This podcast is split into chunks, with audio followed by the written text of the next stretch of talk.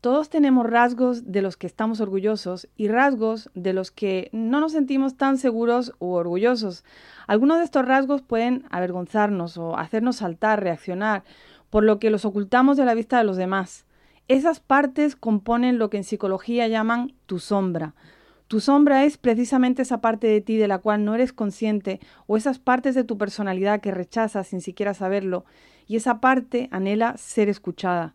Sin embargo, no siempre es fácil llegar a un acuerdo con nuestras sombras. Mucha gente tiende a reprimir esas partes ocultas de sí mismas para evitar tener que enfrentarse a ese lado.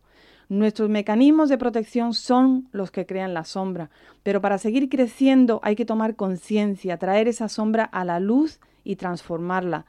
Reprimir tu sombra interior puede impedirte crecer y desarrollar una vida más equilibrada. La mayoría de las veces la sombra se manifiesta como nuestros desencadenantes, nuestras reacciones emocionales, que emergen a la superficie en las circunstancias correctas o incorrectas. Se necesita entrenamiento, autoconciencia, orientación y coraje para enfrentar a tu yo con la sombra de una manera saludable. Esta es exactamente la razón por la que existe el trabajo con la sombra, el trabajo con la sombra está diseñado para ayudarnos a integrar y aceptar cada parte de nosotros mismos o de nosotras mismas para poder vivir y prosperar con más claridad y autenticidad.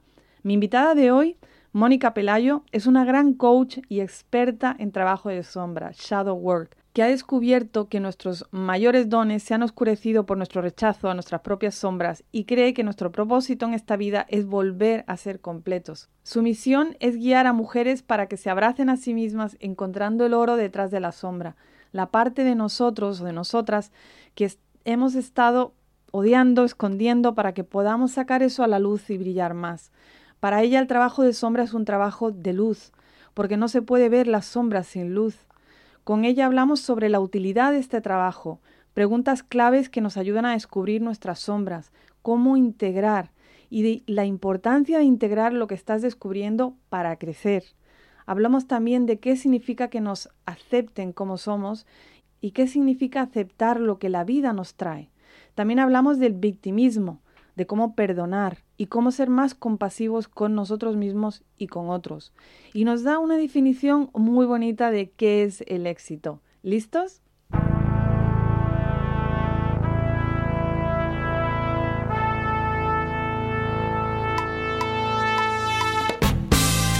¿Alguna vez te has preguntado qué hace que unas personas sean capaces de crear cambios que impactan su vida y la de otros? ¿Cuál es su forma de pensar, su mentalidad? sus patrones, sus percepciones del mundo, sus respuestas a diferentes eventos de la vida, ¿qué les influye? Soy Cristina Puyol y te invito a que me acompañes en esta aventura donde exploraremos juntos la mente de los creadores de cambio. Hoy tengo conmigo a una gran coach experta en trabajo de sombra, shadow work, que nos explicará qué es eso, también un poquito de su vida y cómo le transformó su vida a los estudios de un curso de milagros, de la que es estudiante ya por más de dos décadas y entrenada personalmente en el trabajo de sombras por Debbie Ford.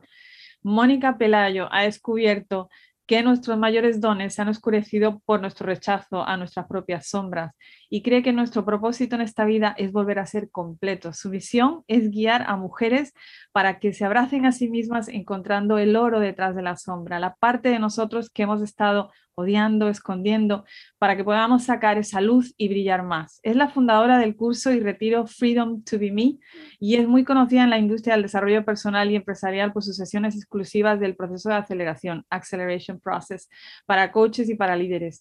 Es además madre de dos bellezas que ella llama sus mayores maestros, así que es un placer tenerla aquí conmigo hoy. Bienvenida, Mónica. Ay, muchísimas gracias eh, por invitarme. Estoy súper contenta de estar aquí. Gracias.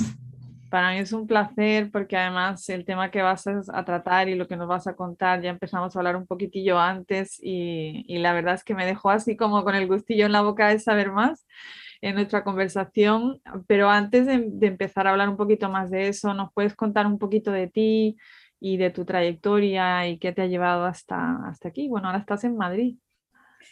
Sí, con un calor con calor. No sé, ¿tú estás en Barcelona? Sí, sí, sí. Ah, sí. bueno. Mm. Sí, yo ahora estoy en Madrid, pero originalmente soy nacida y, y criada y en, en, California, en Orange County. En, nací en Newport Beach y crecí en Costa Mesa. Eh, pero soy de familia mexicana, sí, por eso mi acento. Y tengo 11 años viviendo aquí en Madrid. Eh, y apenas tengo un poquito que empiezo a, a, a, hacer este trabajo de shadow work en español y me encantó que eh, haber conectado contigo, que tú tienes este podcast que es español, inglés y que hablas de tantos temas. Y se me hizo súper interesante los temas que tocas que no son, que son como tan humanos y al mismo tiempo este, hay ciencia detrás, hay humanidad detrás y por eso se me hizo como eh, que se, se, alinea con el camino que yo he tenido en este, en este trabajo de, shadow work y pues un poquito de mí, este, que digo, estoy aquí ahora viviendo en España, aunque viajo y hago retiros en, en Tulum, en México, en Ibiza y en California. Y pronto pues ya haremos algo, Cristinita, tú y yo.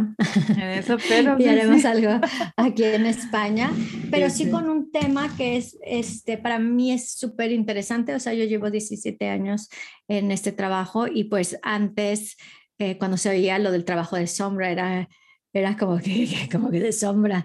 O sea, ¿qué es eso? O sea, como, eh, pero el trabajo de sombra en realidad es un trabajo muy de luz, es muy de integración, eh, porque la sombra no se ve en la oscuridad no se ven sombras, solamente cuando hay luz podemos identificar ciertas sombras.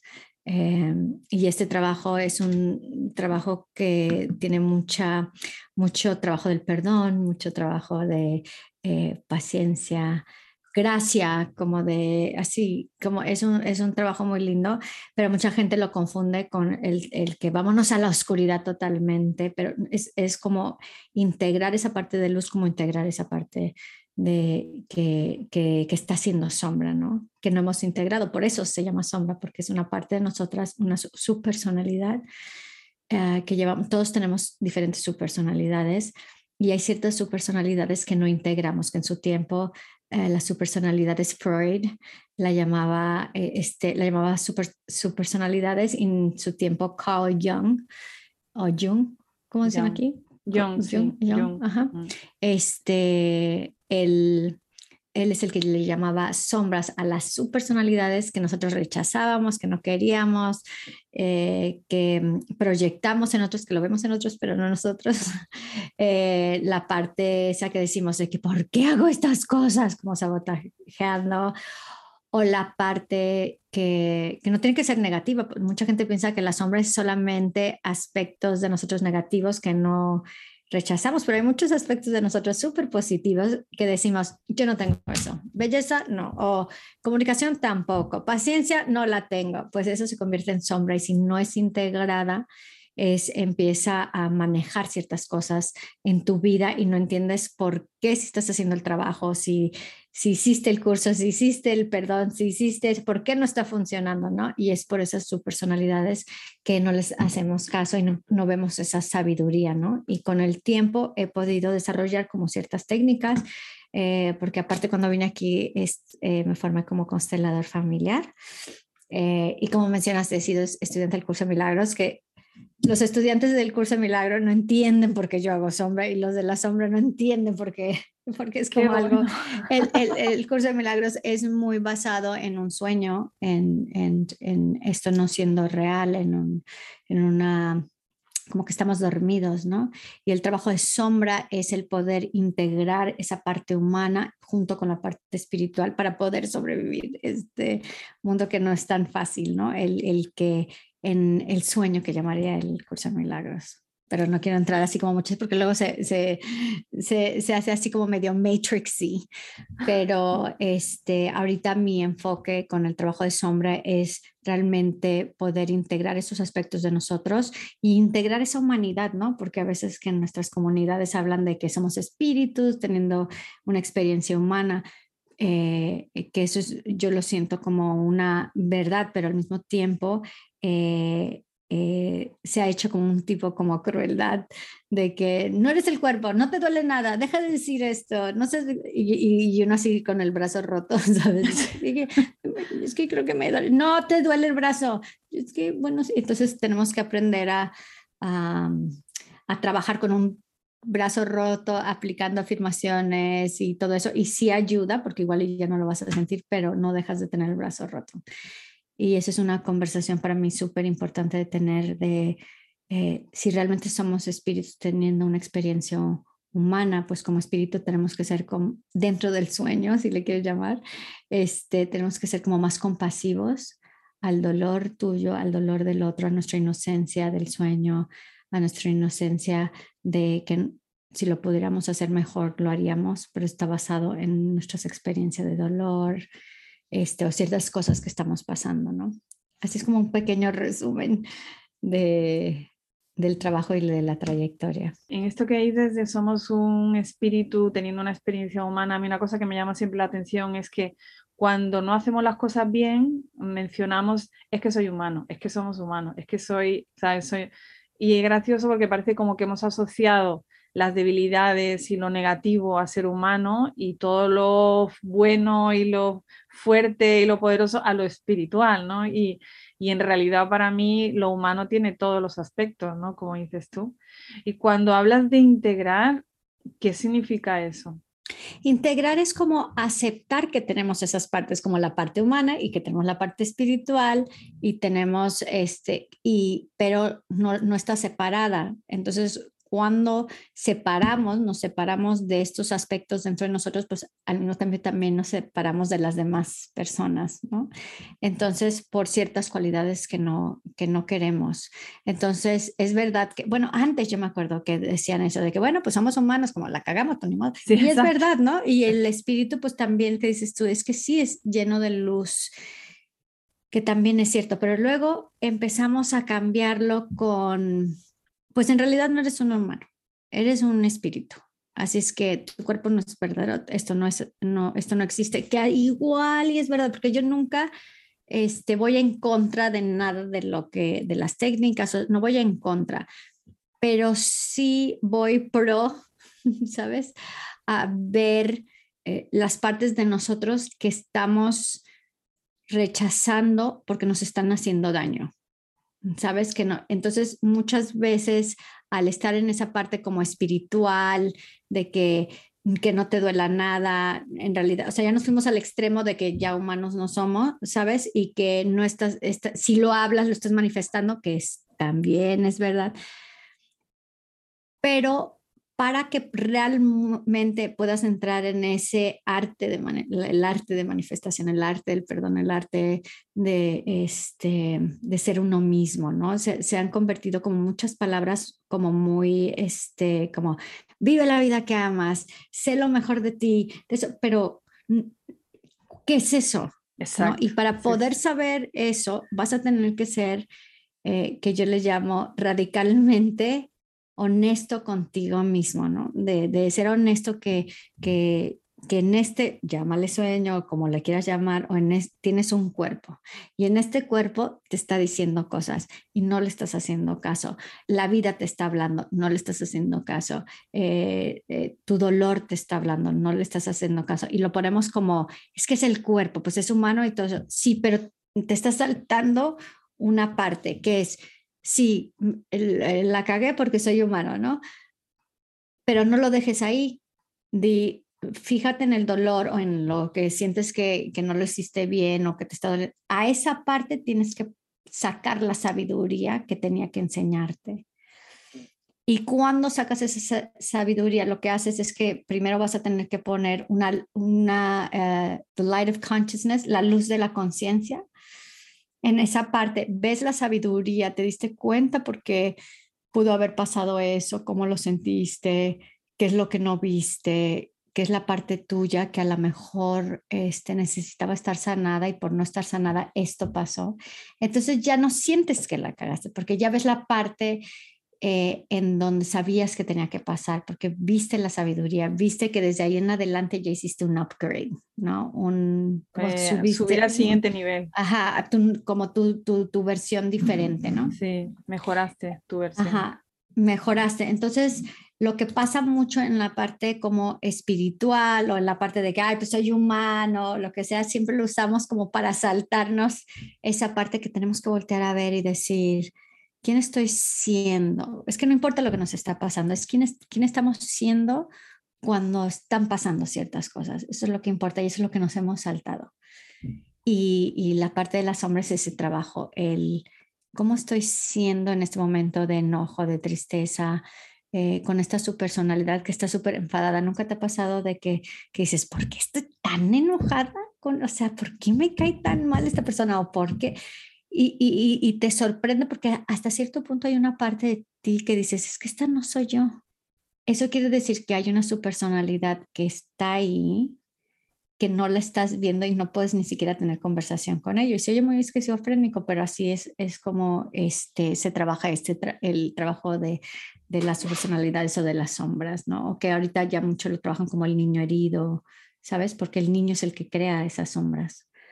Y entonces, por ejemplo, en un ejemplo concreto como el que has dado, ¿no? Hay una persona a la que no soporto, por el motivo que sea, alguien que sea un jefe o una jefa o que sea un compañero o una relación y entonces, ¿para qué ayudaría ese trabajo? Para que veamos un ejemplo concreto, por ejemplo. Mira, primero, este, pues como ser humanos, aceptar que, que eso nos va a pasar, que no todos nos van a caer bien, no todos les vamos a caer y que nos van a hacer, nos van a detonar, este, nos van a hacer un trigger, un detona, van a ser a lo mejor un detonante, ¿no? Sí.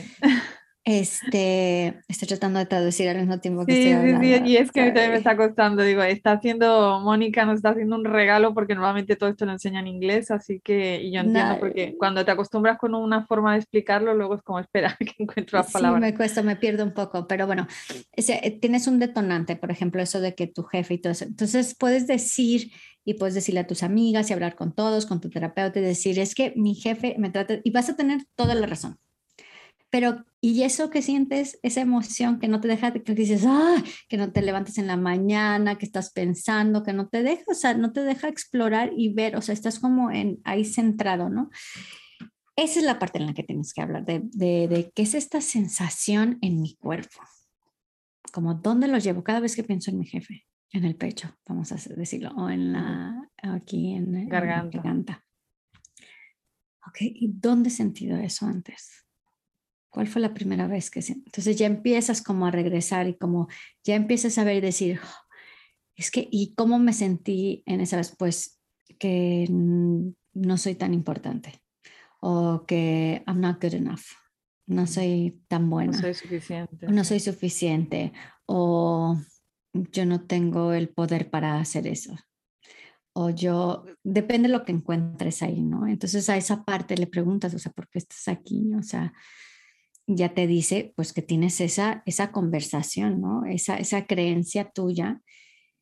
Y entonces se le llama la sombra, que es el, el keeper, como el que mantiene esa, esa, porque es lo que pasó es que cuando te dijiste eso, dijiste, bueno, pues ahora me voy a portar bien con todos, voy a ser súper buena, o no voy a hablar, o voy a hacer esto, o voy a huir antes, o voy a decirle a todos lo que hicieron para que estén de mi lado. O sea, hubo un mecanismo de protección y ese es cuando se se creó la sombra, pero ahora que estás en la luz, que estás creciendo, que vas a lo mejor te van a hacer una nueva posición o vas a encontrar una pareja nueva o te va a llegar más dinero y todo eso, la vida te empieza a decir, ok, pero tienes que ver esa sombra porque ya no puedes pensar de esa manera, o sea, te, se te protegió esto un tiempo, pero ya esa su personalidad no, no tiene que ser vista y ya no puedes huir de ella.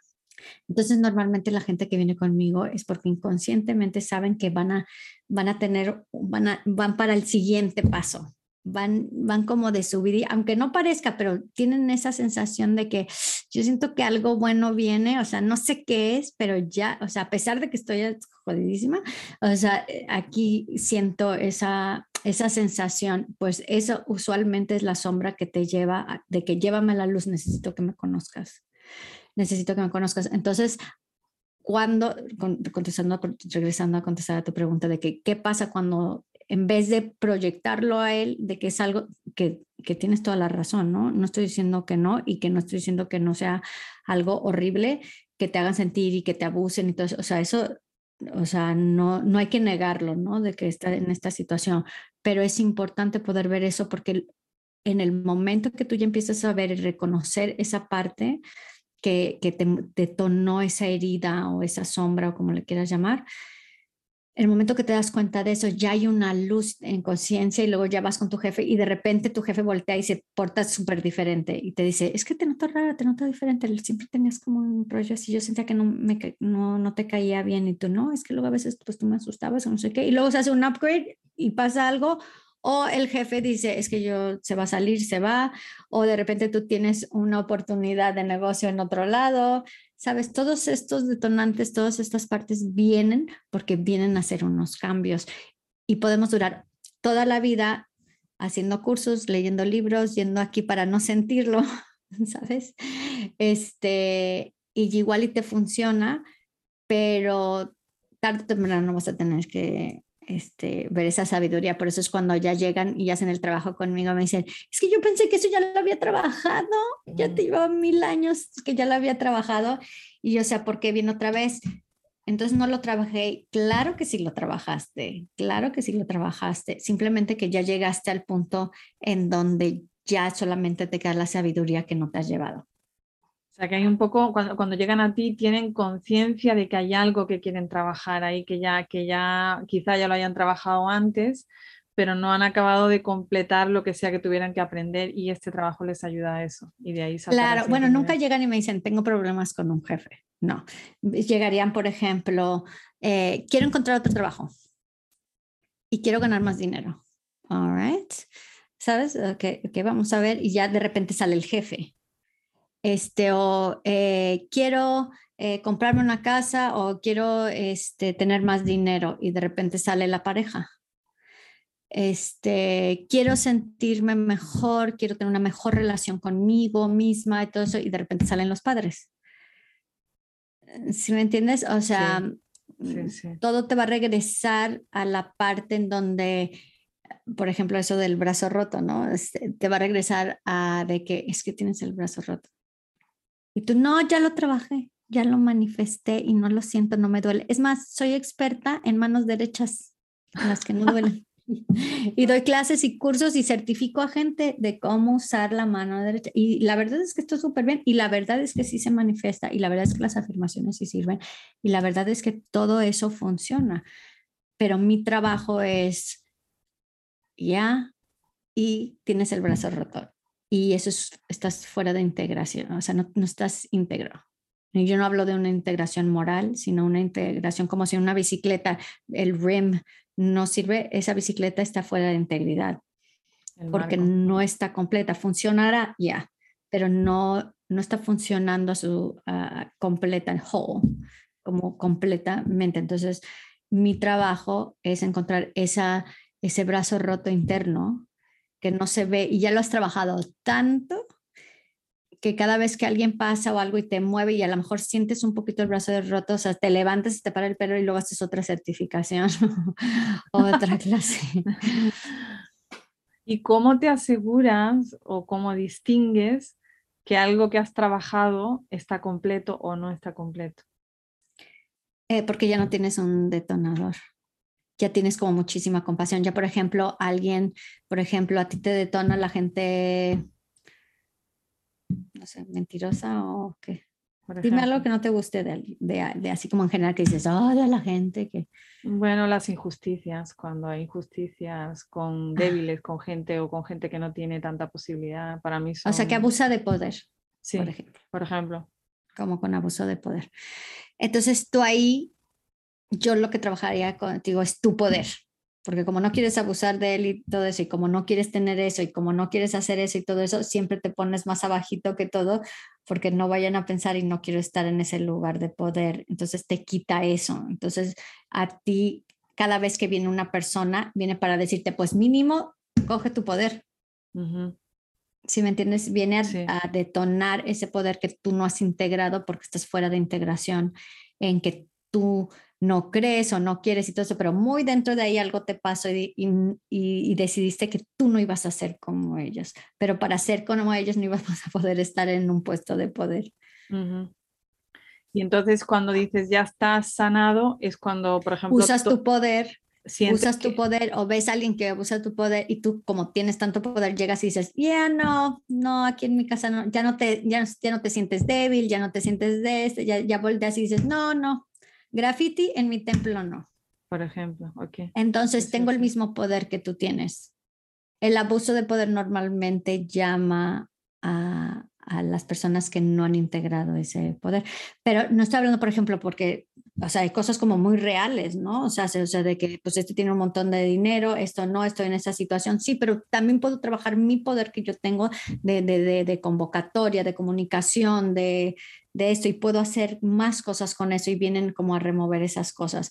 Más no quiere decir que no sea no sé si pones bips aquí de, de, malas palabras y tienen a niños que se pongan ahí, pónganse sus headsets, que tienes que vas a tener que decir al principio, pero es como dicen aquí los españoles, que es una putada, ¿sabes? O sea, no vamos a dejar de ver lo que hay. Y eso es, para mí ha sido como un reto, un challenge.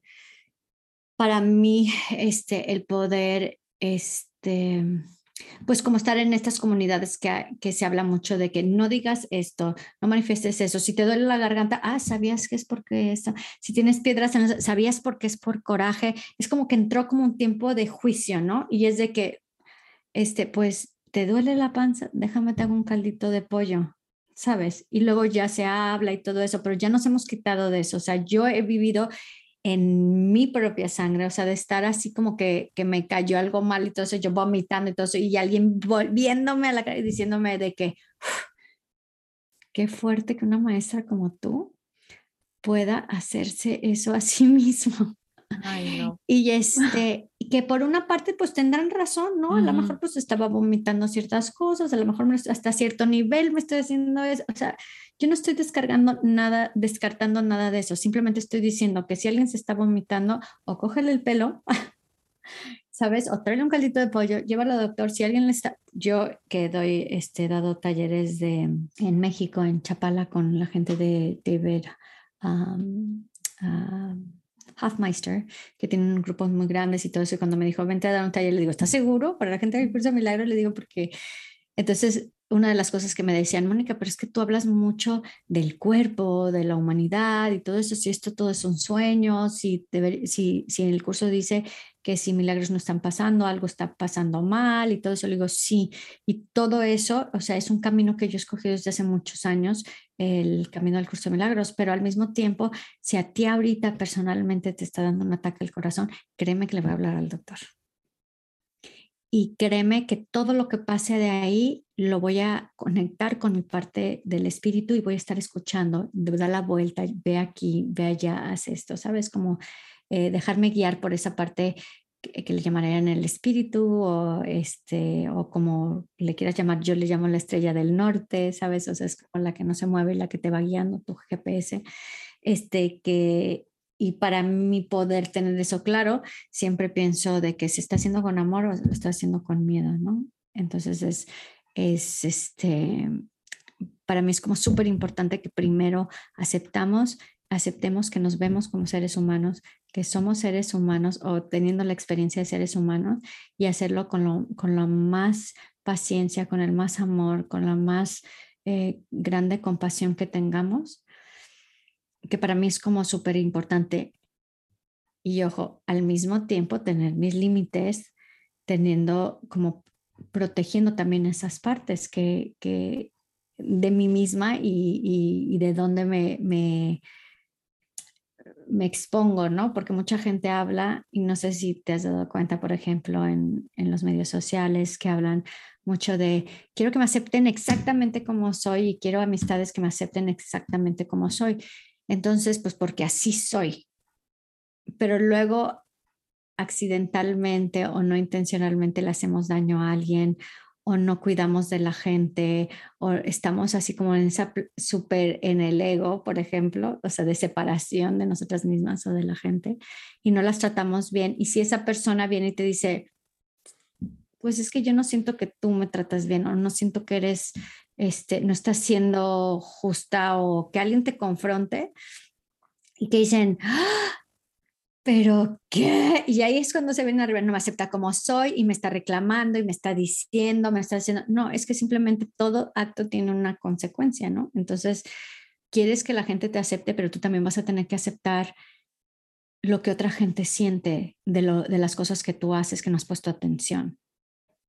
¿Sí me entiendes? Y lo lindo de este trabajo es el poder comunicar, el poder tener el espacio de cometer errores ¿sabes? Y que alguien pueda decir, oye, Moni, eh, la otra vez que dijiste esto, me, me, me lastimaste, ¿por qué te sientes así? Y ya yo digo, bueno, pues me siento así porque esto me pasó, esto me pasó, y a lo mejor nunca me has dejado comunicarte o platicar contigo y decirte lo mucho que me dolió esa experiencia y actuaste como que sin nada pasó, entonces se me salió accidentalmente, no fue mi intención lastimarte, pero tampoco es algo que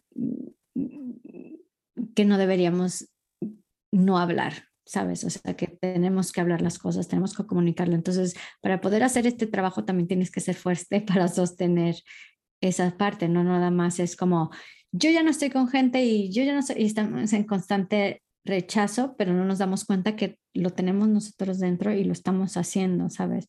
La gente que me reclama ciertas cosas son la gente que más lo hace, ¿sabes? Como de que, es que me dices esto como duro y digo, si te dieras cuenta tú a todo, o sea, entre broma y broma de que, ay, sí, porque tú nada más vienes por esto y tú nada más haces por esto, entonces, pero como es broma, ¿sabes? Y se la pasa lastimando como a personas o, o, no está ahí por ellas o critica o juzga o lo que sea. Y este, y al final del, del, día creemos que estamos en un camino espiritual, un camino de luz, un camino de que pues yo me voy a cuidar a mí misma y voy a querer que yo creo que eso es lo esencial, pero lo tenemos que hacer de verdad sin proyectar y quererte a ti misma significa aceptar y sostener las subpersonalidades de los otros, pero para poder hacer eso vas a tener que aprender a hacerlo contigo. Y es que yo creo que ahora hay tanto acceso a estudios que es precioso, ¿no? De, de, todo tipo de cosas de espiritualidad, constelaciones, o sea, el curso de milagros, millones de cosas que se aprende mucha, a veces mucha terminología, pero luego hay que practicarlo te puedes saber toda la teoría del mundo, pero si no practicas, mm, no, no, integras eso y ni, ni, cambias nada, ¿no? Y, mm. y, yo creo que las personas que tenemos delante son espejos para que sigamos creciendo y sigamos progresando.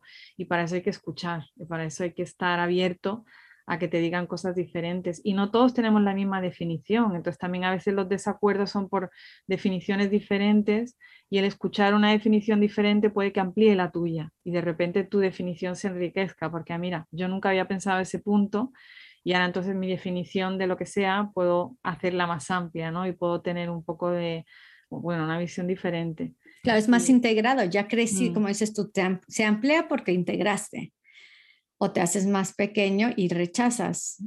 ¿Me entiendes? Por ejemplo, cuando yo hablaba hace, pues hace muchos años que hablaba de la proyección, hablaba mucho, mucho de la proyección, de que estás proyectando, estamos proyectando, porque lo, pero yo ah, decía para poderlo trabajar adentro. Entonces, por ejemplo, decías, no, es que a veces siento que eres como egoísta. Estás proyectando, si lo ves en mi, o sea, y te repetían el... Entonces digo, bueno, entonces, vale, yo ya me lo llevo, pero eso no hizo que creciera, ¿sabes? O sea, no hizo que, no, que creciera. Entonces, si alguien viene y me dice, y la mayoría de las sombras somos lo, son las cosas que creemos que no tenemos o que escondemos que, que, tenemos. Entonces, por ejemplo, a mí si alguien llega y me dice algo que tenga que ver como ser madre, ¿no? De que eres mala madre. Pues ahí haz de cuenta que, ¿sabes? Porque intentas hacerlo mejor, haces esto, este, eh, te vas al extremo, mueves esto y todo eso, pero porque hay una parte de ti que no, este, que no se siente completamente bien, ¿no?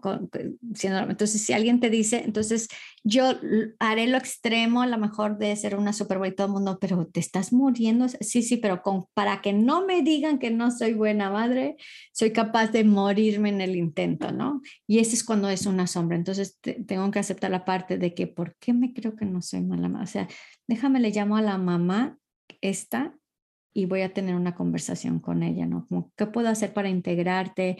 ¿sabes? O sea, eh, ¿y qué es una mala madre para, para alguien? También una mala madre es como el que, eh, la que supuestamente este, no, como que le da todo a los hijos y todo eso y ella se olvida y es la madre. La buena madre es la que se mata y que eso y que da la vida y que no sé qué, ¿no? Entonces, la mala madre ahí me está llamando como de que, hija, te vas a morir.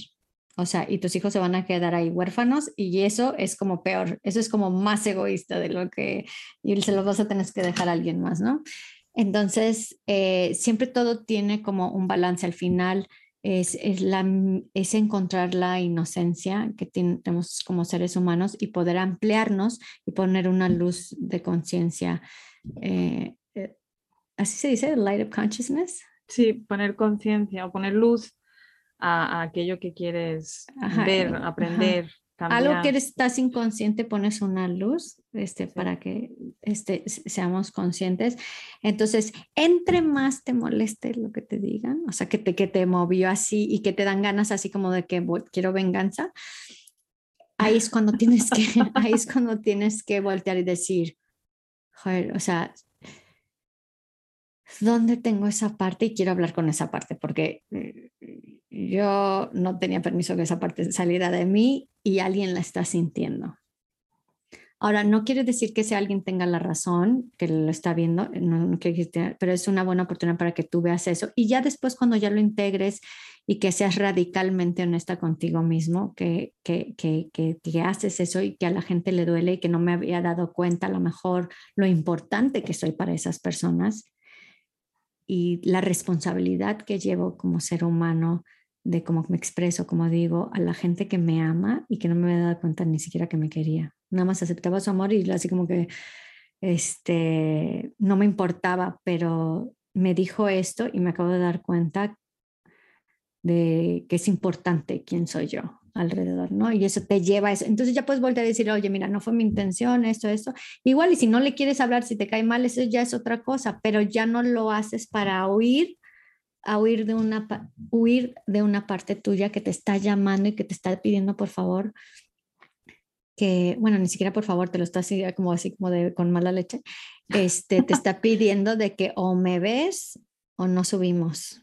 O sea, o nos quedamos aquí estancados y al parecer quieres subir porque es cuando en momentos de luz, cuando crees que las cosas ahí este, cuando sientes que algo bueno o algo viene en cambio con la familia o de dinero o algo grande, siempre se presentan esas, esas, esas subpersonalidades. Y con toda la gente con la que has trabajado y, y, los talleres que has hecho, ¿cuáles son, si hay un denominador común, sombras comunes o, o ¿sabes? cosas, eh, challenges, retos que, a los que la gente se enfrenta?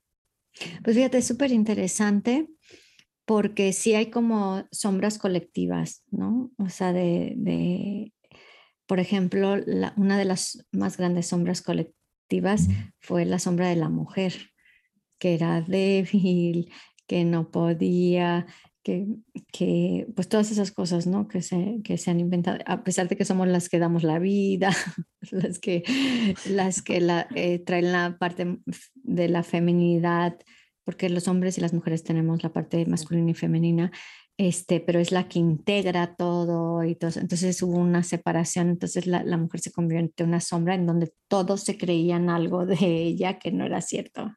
Y ahora que se está despertando, pues obviamente se está despertando así como a patadas, ¿no? Así como muy la diosa Kali, como cortando cabezas, ¿no? Este, para que se, para que se pueda integrar. Pero lo interesante es este, las sombras, por ejemplo, cuando hago un taller o cuando hago un retiro, casi siempre todos vienen con diferentes, este, a lo mejor problemas, por ejemplo, de dinero, de estima personal o de enfermedad o lo que sea. Pero al final de que hacemos los procesos y todo eso, por ejemplo, todos en uno vienen el de no soy suficiente. O todos vienen el de yo me acuerdo que en México, en Chapala, tuve uno de, eran como 25 personas.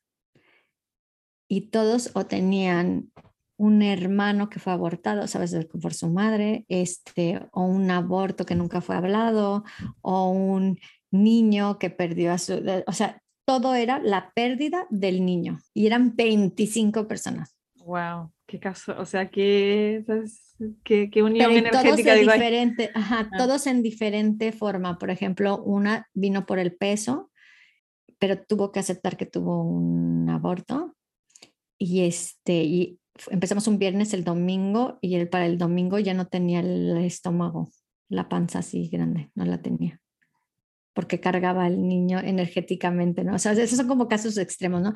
Y luego otros de que, de que fueron niños que, que, que se perdieron a su hermano, varios abortos y todo eso, pero todos venían a algo diferente, peso, dinero, esto, eso, lo otro. Y al final era la pérdida del niño y había uno de la pérdida del niño interno porque tuvo abusos este, y tuvo que crecer diferente y todo eso. También perdió a su niño, o a su niño personal. Entonces, entonces todos en esa, en esa fue la pérdida del niño interno. Luego hay veces que son como en, una en Tulum que tuve, este, un colectivo que tuvo era el regreso de las sacerdotisas. Todas eran, este, todas eran pues que son con las que más trabajo, con las de liderazgo, ¿no?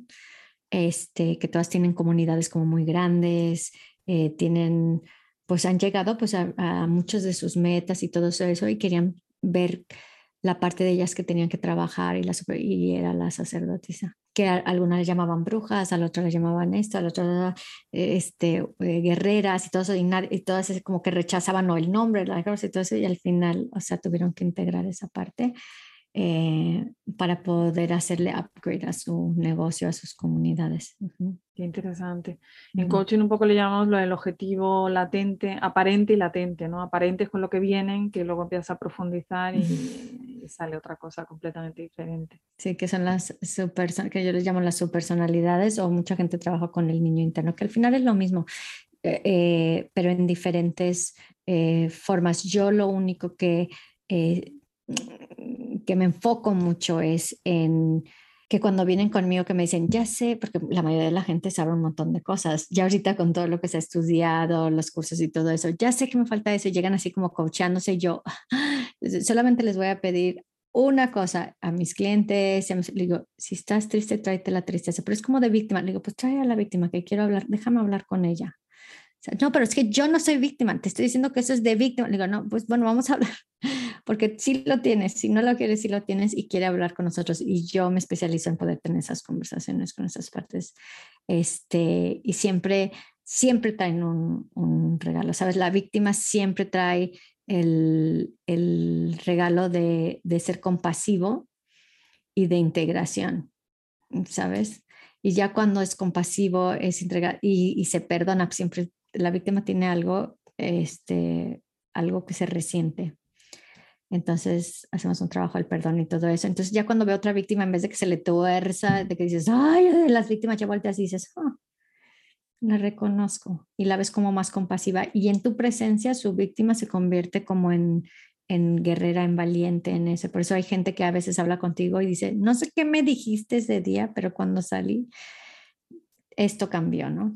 Esto pude hacer. Y hay gente, hablando de esto, que es muy interesante lo que dices de víctima, ¿no? Porque sí hay, hay por un lado gente que se queda en el victimismo y luego hay gente que no quiere oír hablar del victimismo y entonces pasa por el otro lado, como dices tú, ¿no? Que ya lo sé todo, ya lo tengo resuelto o lo tengo que saber resolver. Si tengo tantas herramientas y soy coach y soy espiritual y tengo herramientas suficientes para, para solucionar todos mis problemas y a veces necesitamos a alguien de fuera que nos dé otro punto de vista o que sepa dialogar con esa parte que nosotros no sabemos dialogar solos, ¿no?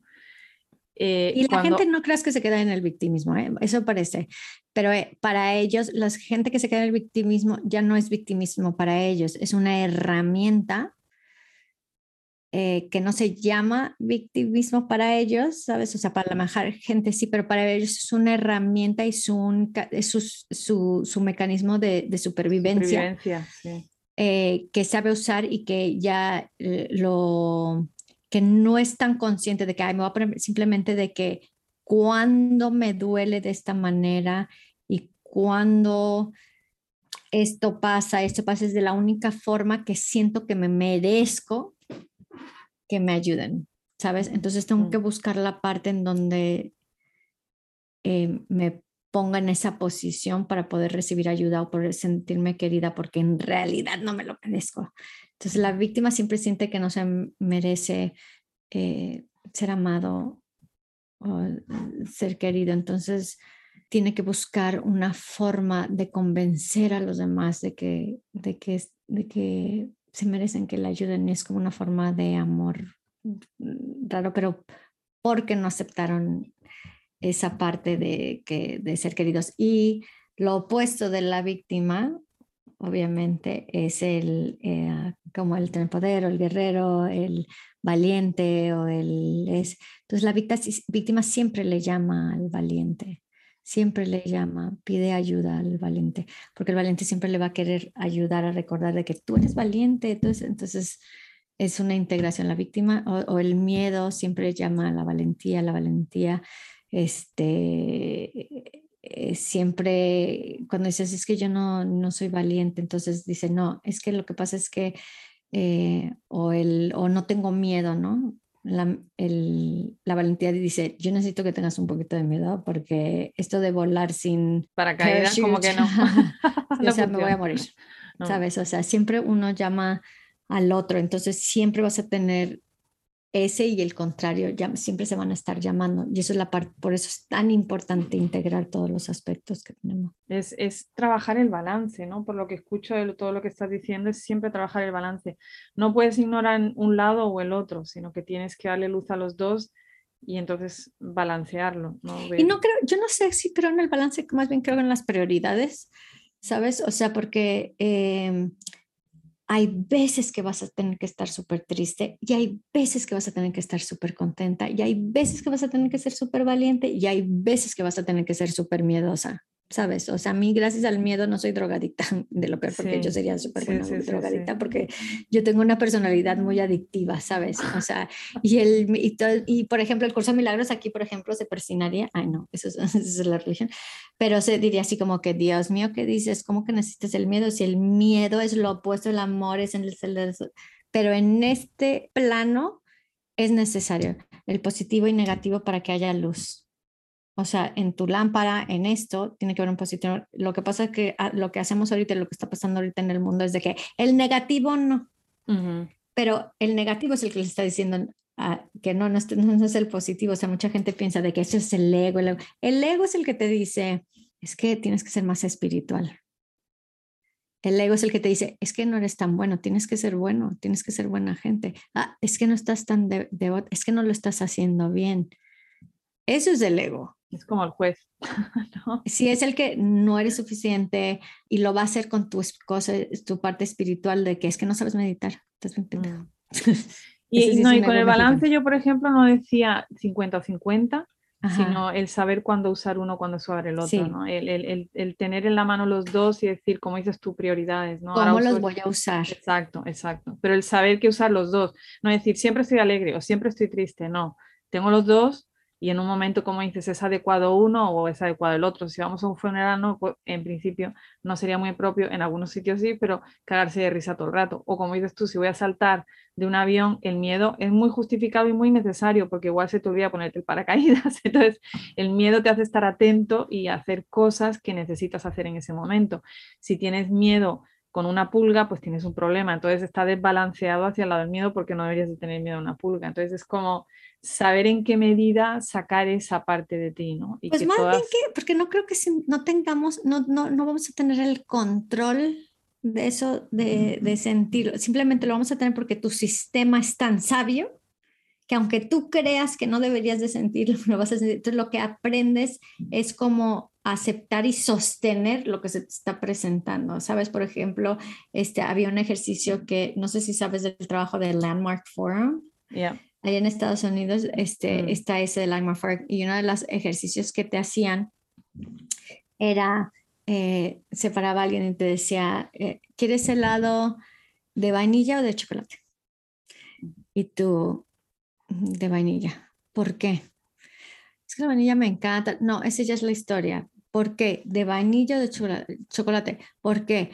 Porque es que me acuerdo que eso no, eso ya es historia, ya no es un fact, ¿no? Ya es una historia. ¿Cuál es la historia? Porque te estaban enseñando cuál era la historia y cuál es el fact. Los hechos. el hecho. el hecho.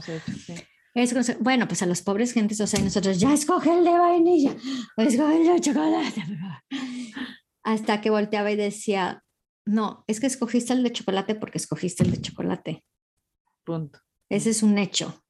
¿Por qué escogiste el de chocolate? Porque lo acabo de escoger. Entonces, quería explicarte, bueno, es, más largo que eso, pero, eh, pero la vida no te dice vainilla chocolate, te dice toma, y tú, ay, vainilla, o ay, chocolate. ¿Sabes? Porque hay una sabiduría muchísimo más grande de, que, de lo que está pasando. Ahora, el, cuando viene el sufrimiento es cuando te peleas con eso, de que no debería de ser eso, no debería de ser así. A mí me encanta una frase que dice Gerald Jampolsky este, en su libro de, del perdón, eh, que es un libro muy viejito, como de 30 años, se nota que tengo 46 años, ¿verdad? Una jovencilla, guapísima además. Este, dice Joel Jampolsky que, que, le preguntaron, ¿qué es el perdón realmente?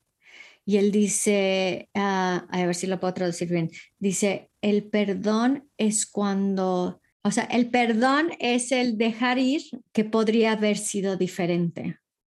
Eso es el perdón.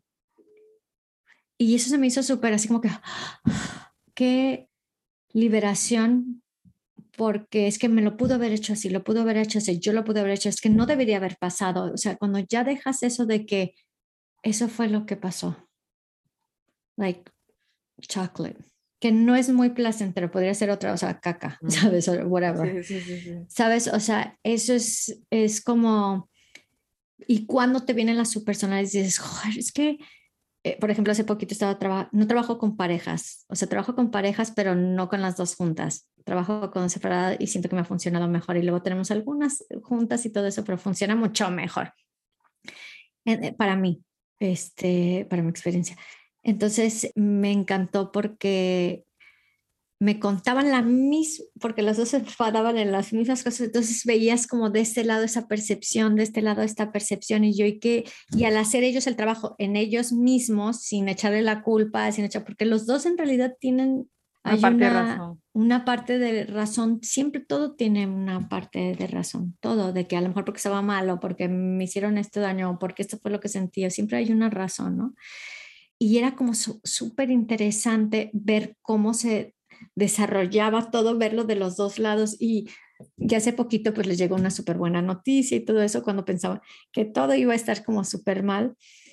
Y les decía, trabajen ustedes mismos y esto se va a acomodar. No, pero esos son impuestos, son estos, son el otro, ¿no? Y sí les llegó así como de que iban a pagar ocho y aquí iban a estar así como cero, cero y de qué milagro, ¿no? Y todo bien y todo en integridad y todo súper bien. Y, este, y los dos en separado, y le digo, ¿y qué piensas que, o sea, que, que, perdimos, que perdiste el tiempo en hacerte? Dicen, no, me encantó de haber pensado que la estábamos pasando tan mal, que todo esto no sé, porque me hizo liberarme y ser honesto con ella y decirle y contarle cómo se. Y ella dijo, es que nunca habíamos hablado así de las cosas, pero teníamos el problema tan encima, ¿sabes? Y yo les decía, es que ven, viene el problema. Y cuando viene un problema a una pareja, y la pareja se empieza a enojar una con la otra, el problema siempre gana. Entonces nunca, nunca van a poder ganarle ellos a un problema, pero si ustedes dos se unen, voltean, bueno, ahorita vemos el de que me hiciste y te hice, pero vamos a confrontar este problema y eso fue lo que hicieron y se unieron durante toda esa resolución hacia el problema y terminaron ganando ellos por primera vez en muchos años, ¿no? Y, y, y no es que, y eso es, es, es como el dejar y el aceptar que lo que te está pasando, por más que sea horrible, por más que sea una putada, por más que sea algo que no te deberían de haber hecho, por más todas esas cosas, ya sucedió, es un hecho, fue chocolate. Y ahora, ¿cómo lo vamos a, cómo vas a poder sostener lo que sentiste, lo que te duele, lo que tienes lastimado? ¿Cómo te podemos sostener? ¿Cómo te vas a sostener tú mismo? ¿Te vas a ir al doctor? ¿Vas a pedir ayuda? ¿Te vas a, te vas a tomar tiempo para ti misma? ¿Vas a leer el libro? ¿Vas a, vas a, ahora sí haz tu afirmación? Ahora sí, pero primero tienes que hacer ese trabajo de, de aceptar lo que tienes aquí, ahora. Y aceptar no quiere decir de que, bueno, pues ya, ni modo. No, si tienes que ir a demandar, demandas. Si tienes que ir a tomar, este, sabes, o sea, vas a hacer lo que tienes que hacer. No estoy diciendo, no estoy diciendo lo contrario, simplemente estoy diciendo cómo te vas a sostener tú, cómo vas a sostener tu tristeza, cómo vas a sostener tu falta de experiencia, cómo vas a sostener, cómo vas a sostener estos sentimientos y estas sensaciones con compasión, con amor aceptando que, que esto es pretty much normal porque todos pasamos por estas cosas. Entonces, el hacer lo que no, debe, que no es normal, que no debería, que eso, eso es para mí un sufrimiento muy grande que nos podemos evitar en vez de sentir el dolor, este es un poquito diferente, muy diferente.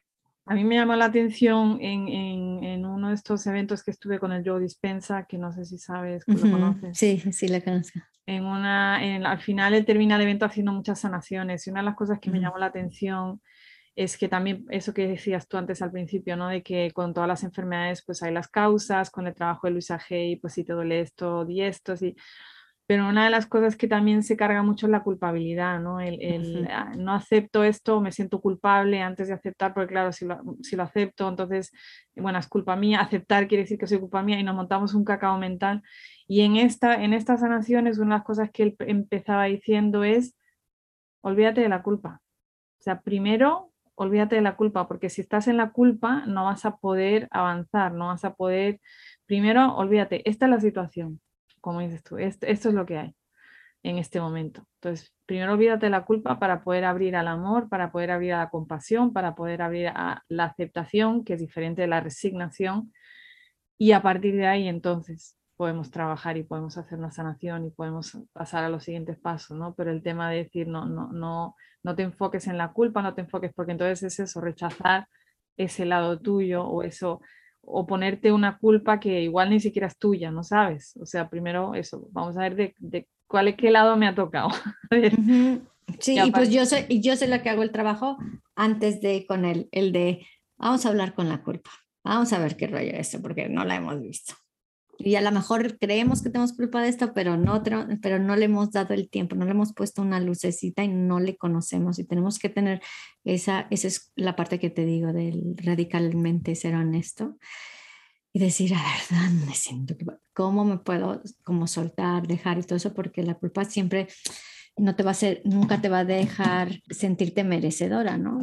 Entonces, pues vamos a hablar, vamos a ver, vamos a encontrar la realidad de eso, ¿no? Y este, que ese sería como la parte de la sombra y luego ya lo demás, este, pero me encanta que dijiste esto de Louise Hay, porque Louise Hay ya sabes que es como era, era la pionera de afirmaciones y de sanar este, Debbie Ford, que es la del trabajo de sombra, Wayne Dyer, que hablaba de los milagros, de todo eso, que, lo sabía, que sabía muchísimas cosas, este, el, chico este de Esther Hicks, este, todos ellos y todos al final que hablaban de esto, de, de la sanación y sanaban y afirmaciones y todos, todos murieron de cáncer.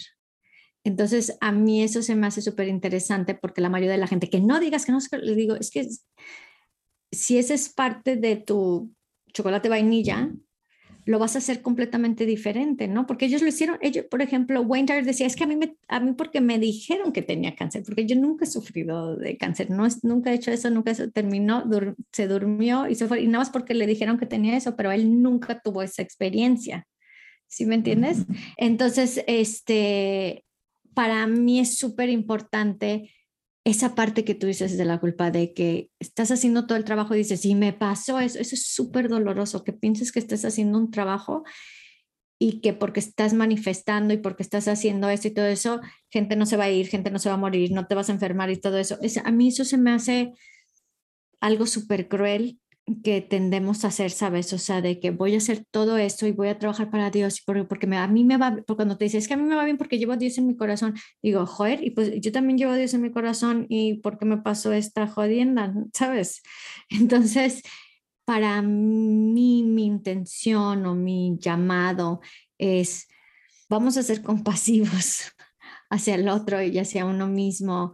Eh, aprender a perdonar y cómo se perdona viendo la situación, viendo la sabiduría, la, eh, ¿sabes? O sea, eh, atendiendo a tu dolor, atendiendo a tu tristeza, atendiendo a tus miedos, atendiendo a esa parte en vez de simplemente sentir mucho miedo, sentir mucho miedo, sentir miedo. Es que tengo miedo, es que tengo miedo, pero no lo atiende, no lo va a ver. O no tengo miedo, no tengo, no tengo miedo. Los hace, eh, el, hacer el bypass, eso es para mí lo peligroso, este, que usamos la espiritualidad y usamos el crecimiento personal y usamos a nuestros ancestros, los pobrecillos, este, que se me hace súper, para mí se me hace súper fuerte que que digamos de que es que voy a sanar a mis ancestros, o sea, no, no seamos tan arrogantes, o sea, ellos mm, abrieron camino en, con lo que tuvieron y todo eso, y por eso estamos nosotros aquí, que nosotros vamos a sanar y que podemos sanar una sombra que tiene para todos y todo, sí,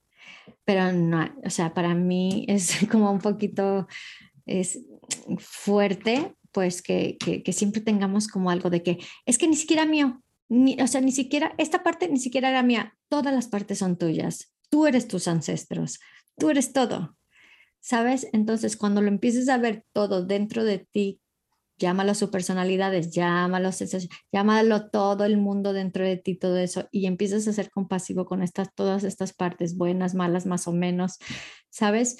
De, de, los olores malos, los que todo es parte de, ¿sabes? O sea, es como de nunca poder hablar de que vas al baño, ¿sabes? O sea, pues si no fuera por eso, o sea, estarías en el hospital, te estuvieran, o sea, es parte de.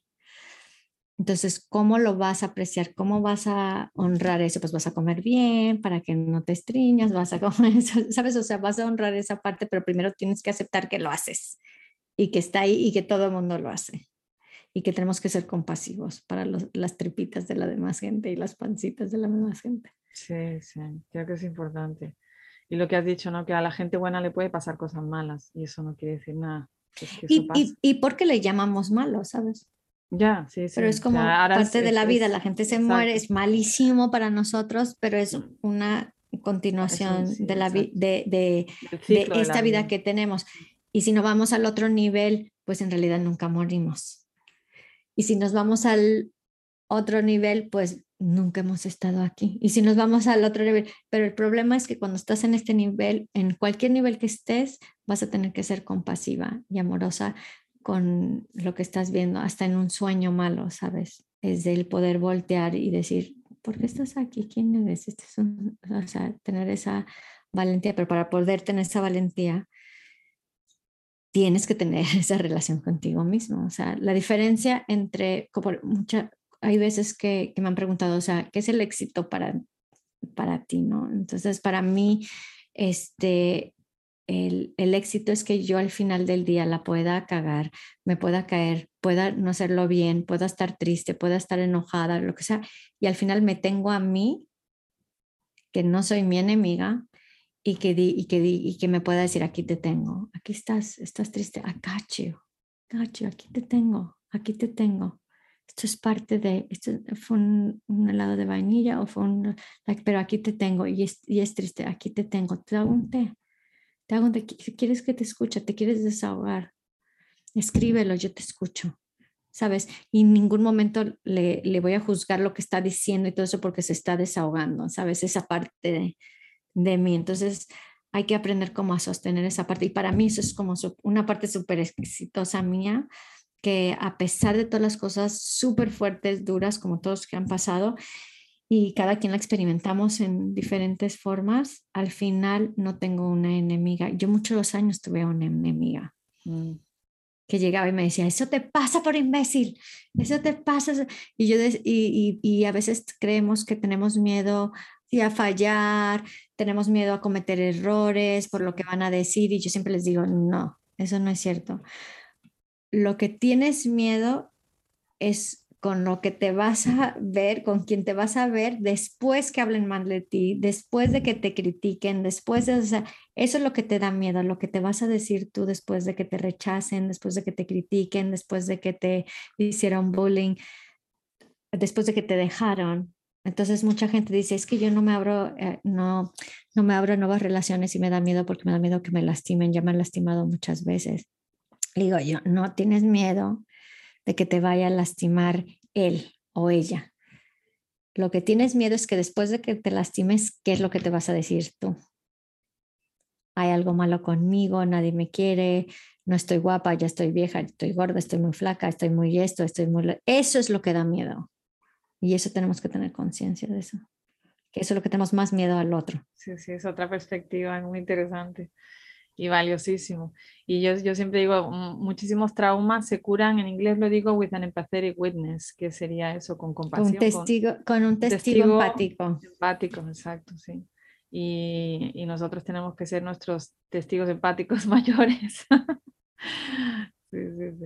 Y que, Y o no, y hay veces que no, y tenemos que sostener eso también. ¿Cómo ayudas tú a, alguien que se ha quedado atascado en una emoción y, por ejemplo, ha perdido a alguien y se ha quedado en la tristeza y lleva años? Lo llamaríamos depresión, lo llamaríamos a alguien que se ha quedado en una depresión, ah, pero ¿cómo los ayudarías? Bueno, es que hay, hay muchas distinciones en, nada más en eso. Por ejemplo, este, yo le podría ayudar cuando él ya quiere ayuda o esa persona ya quiere ayuda, ya, ya va de salida o sea, yo lo único que voy a hacer es escuchar y todo eso porque ya va de salida en realidad. Este, muchas veces se quedan ahí porque sienten que están con esa persona y si dejan de sentirse tristes y todo eso, ya no, ya no van a estar con esas personas, entonces también eso se respeta. Pero sí hay una distinción entre la depresión y entre la tristeza. La tristeza es la parte esa, pues que, que, que te duele, que extrañas, que echas de menos, que se murió alguien, que te dejó a alguien, que pasó eso. Es algo que, que, que, a la mayoría de nosotros nos daría tristeza. La depresión ya es un imbalance químico en donde tu hemisferio izquierdo y, y el hemisferio derecho de tu cerebro no están conectando. Entonces ahí hay un químico. Por eso cuando mucha gente que que está pasando, que pasa por esas ansiedades y hay una desconexión y luego se van en esa depresión y todo eso y que amigas llegan y le dicen cosas como, pues tú estás así porque tú quieres, porque tienes tu casa, tienes tu DS, deberías estar feliz, deberías estar contenta, ¿sabes?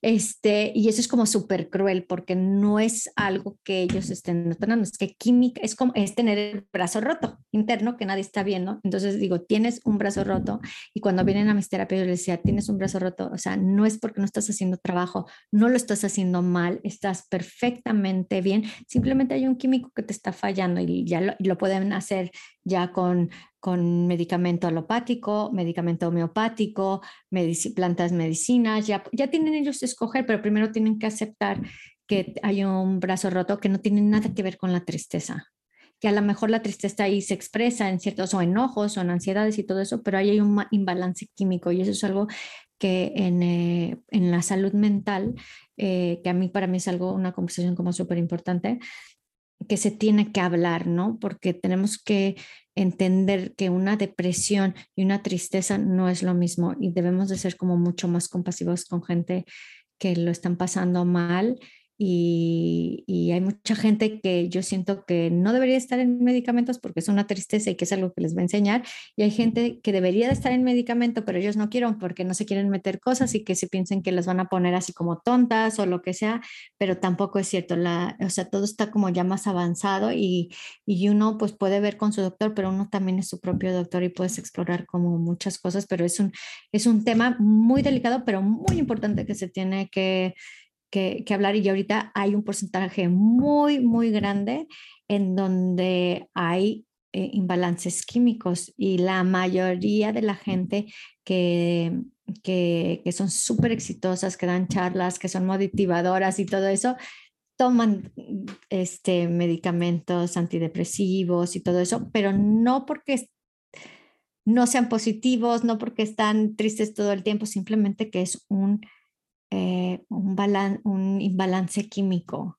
Y muchos de los genios y mucha de la gente muy sabia y mucha gente que tiene mucha sabiduría ha tenido que tener esas partes porque tuvo que explorar un poquito más el hemisferio derecho, el hemisferio izquierdo, pero llega un momento en donde sí necesitan esa ayuda. ¿Tiene sentido? Sí, sí, sí, sí. No, es un tema que es importante y en otro, de hecho, en otros podcasts, otros episodios los hemos hablado y creo que, bueno, es un tema que siempre hay que sacar porque todavía hay mucho estigma en todo el tema de la depresión y también de las enfermedades mentales. Y luego también hay un mal uso de esas palabras, ¿no? Cuando estamos un mm. poco así bajón, es que estoy depre, no, es que no.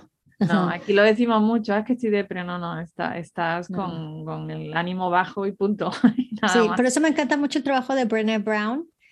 Ella habla y es, eh, es una eh, investigadora de emociones y todo eso y dice que la mayoría de la, que, la mayoría de la gente usamos mal este, y que es importante poder tener las palabras, de decir, es que tengo vergüenza o tristeza, tengo dolor, tengo este, envidia, tengo eh, todas esas palabras y de, de de la mayoría fueron como tres o cuatro palabras y encontró como 85 que no usamos y siento tantas y digo, jolín, pero es como, eso a mí me encanta, se me hace súper interesante porque es una ampliación de cómo podemos usar más nuestro sí. vocabulario. Sí, y yo lo digo siempre porque es importante distinguir, porque la gente dice, bueno, ¿qué más da? Digo, sí da, porque yo digo, si por ejemplo tú hablas de la Coca-Cola, ¿no? Y dices, no me gusta la Coca-Cola, pero resulta que para ti la Coca-Cola quiere decir Coca-Cola, Fanta, agua con gas, zumo de limón y zumo de naranja. Y resulta que para mí la Coca-Cola es solo Coca-Cola, entonces no estamos hablando de lo mismo. Y entonces, si tú metes en un paquete un montón de cosas y no las distingues, entonces igual no estás probando otras cosas que igual realmente no, te gustan. O sea, igual el zumo de naranja sí te gusta, pero como lo has echado en el saco de la Coca-Cola y la Coca-Cola no te gusta, ya extrapolas y no estás clarificando, ¿sabes? Pues no, en realidad es la Coca-Cola la que no me gusta, lo demás sí me gusta y lo voy a tomar. Y eso lo podemos poner en emociones, donde realmente ponemos una etiqueta y dentro de esa etiqueta emocional metemos 400.000 cosas que no son lo mismo y que igual no es lo que estamos experimentando. Y al no hacer la distinción, que puede que se nos haga más difícil el, salir de ahí o el identificarlo, el, saber de qué estoy hablando, ¿no? Entonces yo creo que es importante tener más etiquetas y distinciones para poder acceder más rápido, pues eso, si tengo que tener compasión, ¿de qué tengo que tener compasión? Si tengo que conectar, ¿con qué tengo que conectar? O, amable, o a lo mejor tienes que ser, que son cosas un poco diferentes, pero que las el significado que le damos a esa una, ¿no? Y ahorita ya, ya tenemos esa oportunidad de poder ampliarlo gracias al trabajo de mucha gente. Mm. Bueno, Mónica, yo seguiría aquí horas y horas y se nos está pasando el tiempo. Sí, sí, acabo de ver. Madre mía, sí. La última pregunta, ¿qué cambio te gustaría ver en el mundo? Yo creo que para mí la radical honestidad de uno mismo. O sea, que nos convertamos más radicalmente honestos, no con los demás, sino con uno mismo, siento que eso podría traer como mucha empatía, compasión, perdón, eh, porque nos daremos cuenta que no, somos, no estamos tan mal y que quizás no tenemos que hacer tantos cambios. Pues muchísimas gracias, Mónica, por tu tiempo y por tu sabiduría, por tu experiencia, por todo lo que has compartido. Y, bueno, igual tenemos que repetir uno en inglés más adelante. Cuando quieras, cuando quieras. Sí, sí. Y bueno, te agradezco todo, todo lo que nos has compartido hoy, Mónica. No, a ti, muchísimas gracias por confiar en mí, porque sé que tu comunidad es súper importante para ti y que siempre estás en esa búsqueda de poner una lucecita en las hermanas y hermanos o sisterhood, ¿cómo se dice? Hermandades y eso. Y, y yo eso lo. Muchísimas gracias.